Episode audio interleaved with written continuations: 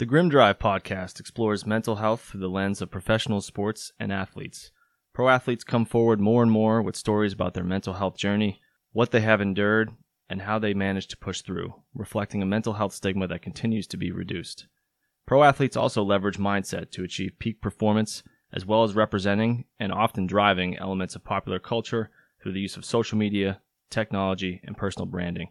This places athletes front and center as role models for people of all ages, giving them a platform to reach many and deliver important information, including information about mental health.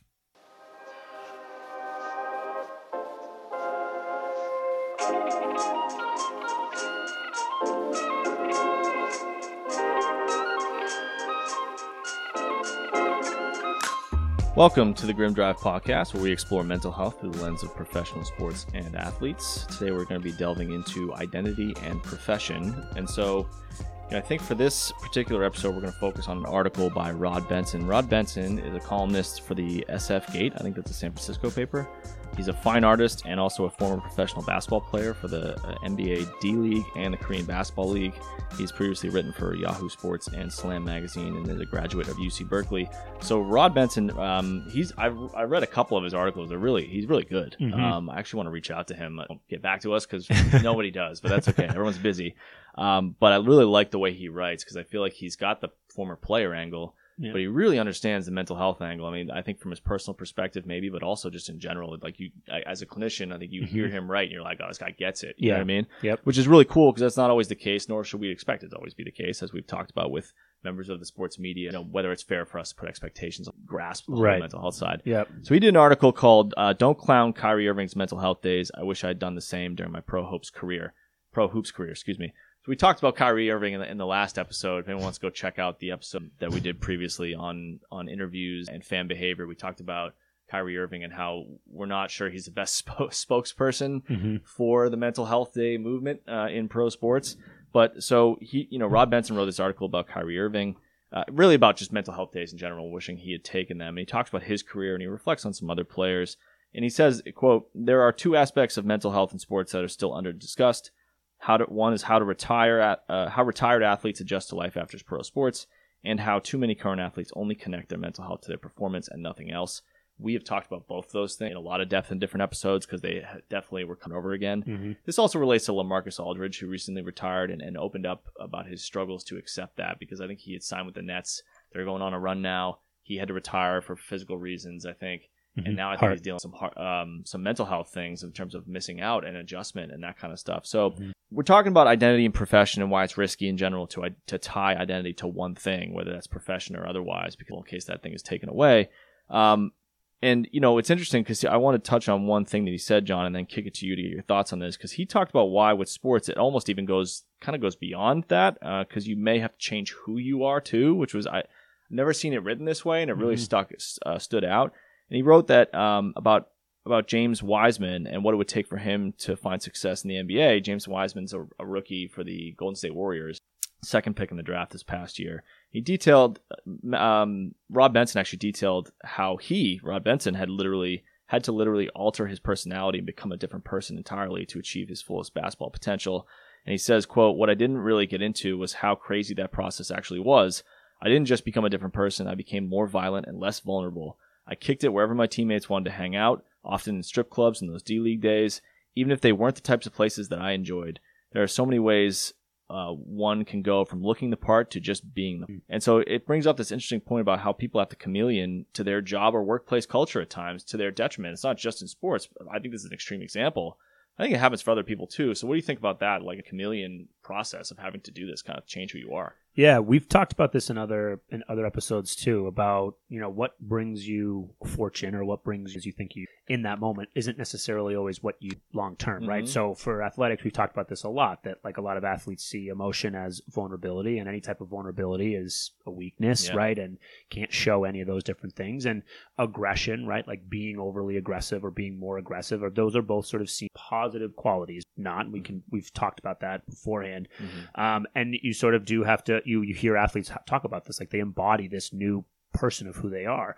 But what we know as clinicians are believing yourself to be something different than what you actually are. There's massive. The word is dissonance or like disagreement Yeah. within your within your head, Yep. and that over a prolonged period of time is really difficult.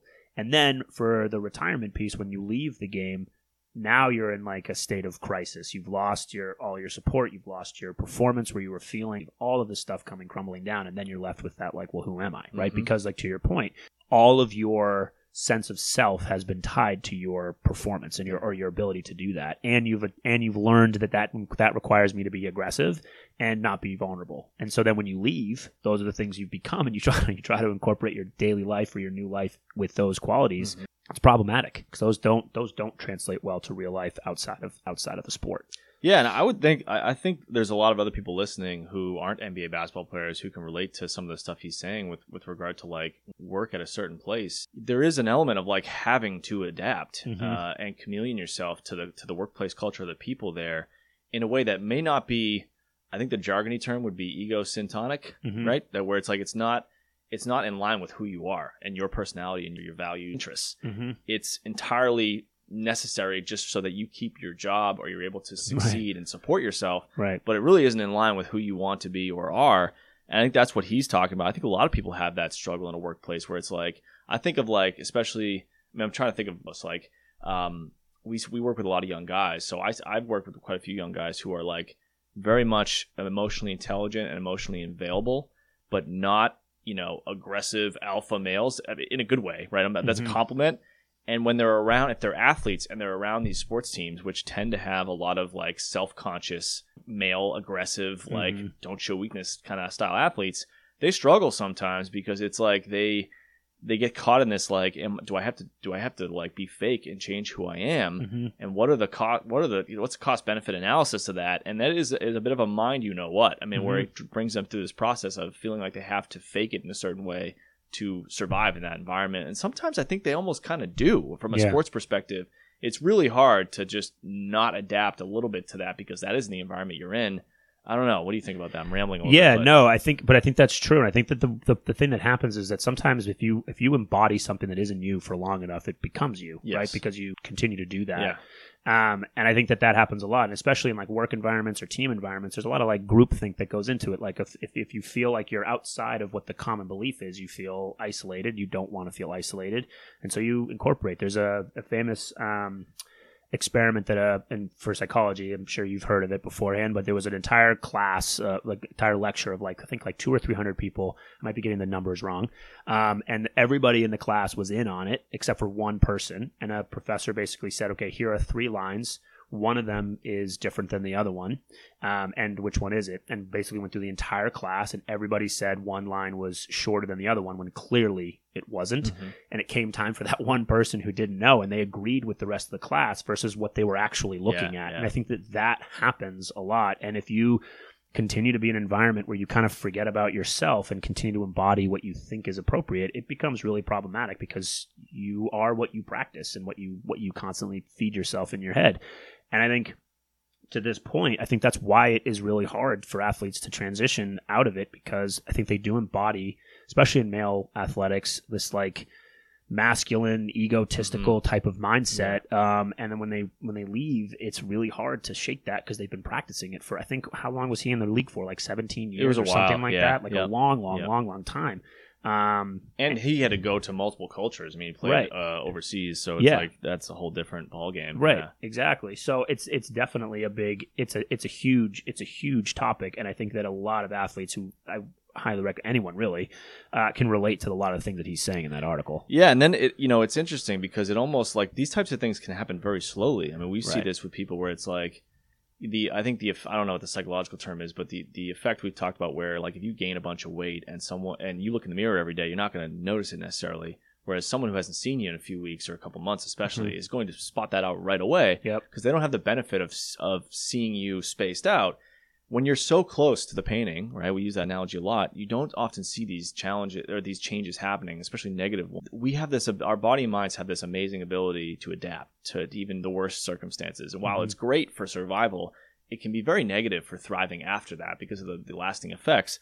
And this kind of like relates to he he sort of mentioned almost like alluding to an added layer of trauma to what it is to be a professional athlete, which I had also never really considered before. I mean, he even mentions like his arms and wrists are littered with scars from pesky guards trying to steal the ball uh, from him and then drawing blood. um, the psychological mind games of competition that he had to go through for years and years and years. And he mentioned, quote, if mental health issues that arise after retirement are the symptom, it's the rigors of competition that are the cause.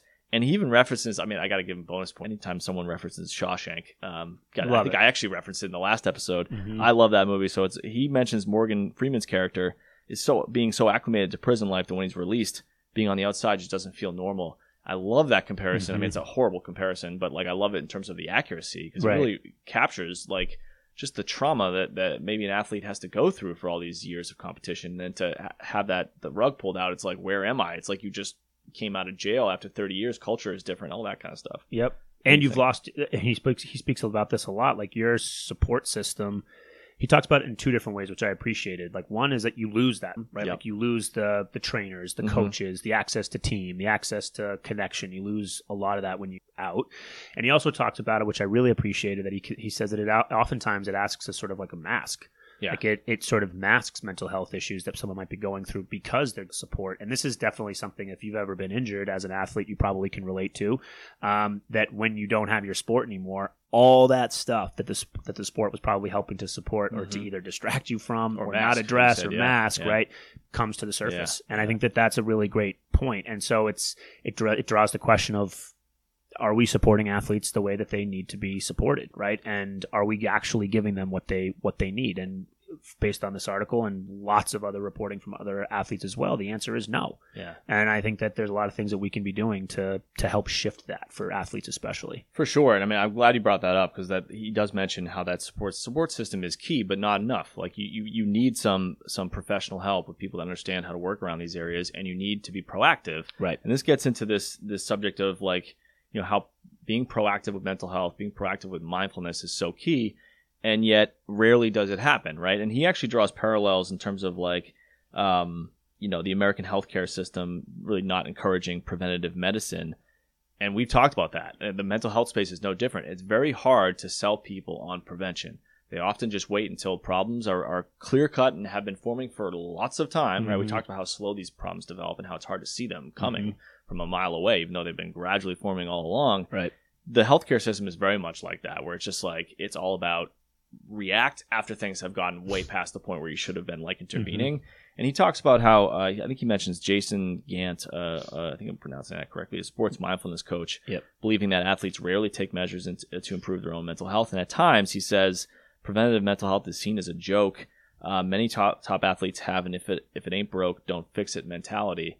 So this is an uh, I'm fascinated by this topic, and I don't know the solution, and so I don't expect you to. But I'm interested to hear your thoughts because you've worked with so many athletes on like how do you get an athlete? I mean, I can draw parallels to our work with young guys, where like young guys come in, think they know everything, and when they're entitled, mm-hmm. I've often told parents entitlement is much harder. It's probably the hardest issue I see in terms of turning it around. Harder than depression, harder than anxiety, harder than substance. It is it is entitlement because the level of denial and just not seeing what's actually there is so blatant that they cannot the the distance from where they are to where you need them to be is so far. Yeah. And there's such a massive wall between that. It's very hard to get changes because they are seeing a whole different set of variables than what is really happening. right That's what entitlement does. And it almost seems like this is the athlete version of that. When they are so used to being at the top of their game and being great at sports and having and getting paid a ton of money, mm-hmm. it leads to them really not being able to see the like or being completely far away from being able to and being able to consider like you might not have this in three years. And when you don't, what's that going to look like? right I think this is almost like athlete version of entitlement. It's like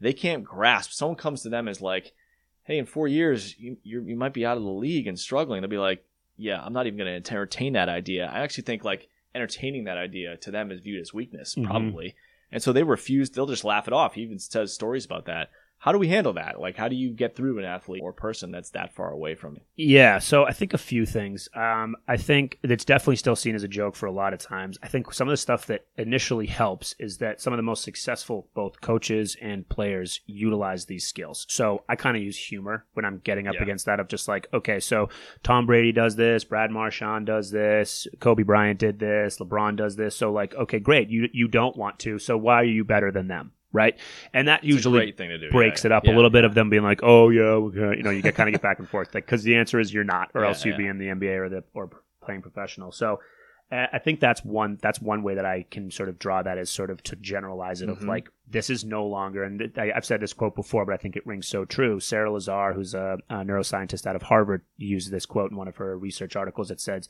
you know, mindfulness work is no longer a nice to have; it's a must have, and I couldn't agree with her Yeah. more. And I think one thing that happens when we introduce mindfulness I think uh, I could go on this for a, a long, long period of time.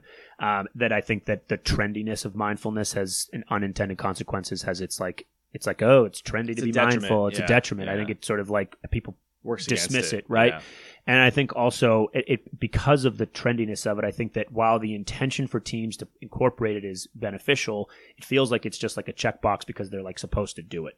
Mindfulness is not about like just some. It's it's a state of mind. It's a state of being, right? It's not something that's just like okay, we, we did it, let's do it. It's Mhm. mindfulness is all about like this is something that's like Mhm. something that you're incorporating in everything that you do, not just like okay, we did yoga for 20 minutes, we're good. Yeah, yeah. And I think that's part of the reason. I think for athletes who are already pretty hyper scheduled and do a lot of different things to be added of like, okay, now, we're, and I think he talks about like the 5 a.m. yoga where they're basically just like slept and he, he like got excused because he was laughing at it or something like that. I Mhm, think that's probably a pretty common Yep. thing from, you know, I think again, the intention for coaches is to like, let's, let's bring this to our athlete. I think the way that it's rolled out is, is incorrect and of being like, we're going to do mindfulness now. It's Mhm. like it needs to be explained of like this is a state of mind and a perspective we want you to try to adopt and incorporate into everything that you do, not just like for 20 minutes a day. That might be what the practice looks Mhm. like, but the overall goal would be everything. So that's one thing that I need that I feel like would need to be shifted. And in terms of like the buy-in, I definitely think there's more to be done. I think people are trying to shift that a lot. Um, my approach is, you know, humor and like I said, drawing on example work to that work. Uh, Phil Jackson at Lakers brought on um, the guru Mumford? Mumford, Yeah. yeah. George Mumford, who came and did a lot of work, and that's why he got that's why Phil got his nickname, the, the Zen Master, was Mhm. because he brought Mhm. George on to do the work. Yeah. And all the guys that worked with him would attribute a lot of their success to like that style of work. Um, so again, it's like, why are you why are you better than Jordan or Kobe or Shaq or any of these guys that do this? What is it about you that makes it better that you don't need to do this? And I think once you get that, once you have that calling out that whether it's entitlement, I do see that a lot of like, I'm good, I can, I don't need this Mhm. or whatever. I don't see the need for it right now. Pushing like pushing it down a little bit is a good approach, but I think with athletes, it's dangerous because they're so focused on like what's happening right now Mhm. that they don't even allow themselves to think about what could happen Totally. in a different way because Totally. for them I think A, I think it's seen as weakness and Yep. two, I think it's so terrifying for them to entertain the idea that there is a life outside of this Mhm. that they won't even go there. Yeah. And so while it's sort of one of these dances you have to do of like let's entertain the idea of what retirement looks like, right? The average range of like professional sports like time frame that people have to play professional sports is not a 30 career. Mhm. It's not that. Uh, football I think it's like what 5 to 7 years I think Yeah. it's in Yep. terms of like your long-term life. It's not a long that's not a long period of time. Um, so I think there's a lot of things that go that go into that. I think, like I said, I think drawing on other people that do the work. I think I do a lot of. I'm a big brain nerd, and so if for I can like show actual pictures of brain development of what changes and what areas of the brain shift and change when you do consistent practice, and how those areas of the brain will influence your play in a positive role. There's lots of ways that you can add buy-in, and then sort of systematically challenging either the ego or the entitlement. I think is a good way to then for them to buy in, and it usually works pretty well. Yeah, I totally agree with you. I mean, I think that once you disarm them with the what so, so Kobe does it, did it, uh, and Jordan did it, and like you know, so what do you think about that? And once you get them there, then I Yeah. think it's like okay, let's just so you know that you're not too good for it. What do you stand to gain by being in such denial in this idea? And Mhm. I, that will help disarm them because it's about, like you said, fear, right? If I open Yeah. my mind up to this, it means I'm considering that I'm not perfect, or that my career might end. And if I consider that I'm not perfect and my career might end, I will instantly be less confident. I won't be sharp enough to succeed. And you got to disarm that. Because Mm-hmm. Well, that's they- an issue, right? Because it if you're not issue. if you're not Yes. confident Yes. enough to sit with that Yes. idea, that's a problem, Right. right? And that's an actual hindrance and a barrier to Yep. you being able to perform well Right. now. If you So- can't think about that, Correct. So it's like a black and white kind of thing with them, where it's like, how do you how do you acknowledge that that would be a bad thing, while also saying that just because you're considering the benefits of mindfulness doesn't mean you have to then be weak in the next game. Mm-hmm. And like being able to separate those, see the value in both without looking at it in very black and white terms. I think people are tend to look at things in very black and white terms because it's easier to make sense of it. Very sure. binary in terms of the way the human brain works. Um, you also mentioned George Mumford, and I think that that speaks to. I mean, obviously he's a, a master. With, it speaks to a couple things. I mean, I think the the buy-in needed from the coaches and the whole organization it really needs to be authentic. All right, the, mm-hmm. first. And two, you have to have one or, or ideally more, right? You had Phil Jackson and George Mumford. You have to have more than one person capable of eliciting buy-in and being able to navigate the group think mentality because amongst guys especially a lot of it's about fear of embarrassment mm-hmm. if i'm the first to admit that i'm buying into what a george mumford is saying what are the rest of these guys going to think about me or how are they going to treat me right. i think a lot of times if you don't get the right people in place a lot of athletes are going to fear embarrassment and that fear of embarrassment or losing their edge amongst their peers is come above yeah. their actual thoughts on the subject. Their thoughts might be like, no, I kind of like what he's saying, but my fear is up here about what happens if I acknowledge that publicly right. in front of these people. Right? Yep, exactly. Um, and one thing that um, you, you you touched on before, and that that that made that reminded me of it. One thing that um, Tim Ferriss actually does this. We've talked about this before, and he does an exercise called fear setting. And one thing, and part of that process, basically, is sort of like put all your fears down yep. talked about how you can prepare for them and talk about how to react if they happen. It's a really sort of like a systematic way of addressing fears in a sort of a safer way. And one part of that exercise that I real that I use a lot, so I might not necessarily go through the full like fear setting exercise but one thing that i almost always do is like what's the he calls it the cost of inaction. And i usually will do this pretty consistently. So okay you're telling me you don't need this. Let's talk about two years from now. What does it look like if you don't address these things that are clearly plaguing mm-hmm. you? What happens three years from now four years now five now you know what what happens if you think? Yeah. And if you get people to like unlock that way of how not addressing these things now could potentially lead to things later on where you're going to end up having to come back in here anyway and do the work. Yep. Why not get a handle on it now yeah. and build skills now when you are in a yeah. better mindset versus trying to work through some things when you're feeling low and down? Yep. It's really, really difficult to do that. And it's really, and for people who, who, suffer from depression and suffer from anxiety, you ask them, like, if you're in that type of headspace and someone's trying to help process with you and walk you through different things, it's almost impossible. Yeah. You want to be, I mean, the best work comes from when you're feeling a little bit, when you're feeling pretty it's good. way easier. And yeah. you can, like, actually engage in the work rather than, like, have to work through the feelings and emotions that are hindering you from mm-hmm. even getting to that point, yeah. which is why preventative work is always the best approach. And it, but it is, it's a lot of it is like, especially with guys of like, the don't bro, you know, not broke, don't fix it, or like I don't need the help because yeah. I'm strong enough. Yep. It's like this, all this bullshit that we yeah. have to sift through. That just is all it's doing is just, just it's it's increasing your uh, your weakness, right? Yeah. It's just contributing to that. Well, it's, totally ego, like you mentioned. It's all ego. It's all ego, right? Yeah, because I'm I'm I, am i am above this. Yes, right. I don't I'm need above this. this. Yep. I don't need it. Yep. yep. Yeah, it's that false sense of security. Like I have to I have to lie to myself and be in denial and tell myself I don't right. need this yep. to maintain the charade that I'm perfect, that I'm powerful, or whatever. Yep. And in reality, the the we've talked about this so many times, right? The other form of strength, the healthier, uh, more intelligent form of strength, in my opinion, is to show the vulnerability needed to admit, like, oh, sh- I'm no different than Jordan or Kobe. Like, yeah. I, need that too. I'm right. if I don't now, I'm going to, so I might as well start, right? Yep. I agree with you. I think preventative work is so much easier to see success with, so much harder to get the first step. That's where it's it's difficult. But I think mm-hmm. um, you get the right people involved, you're able to get people over that first hurdle. I agree.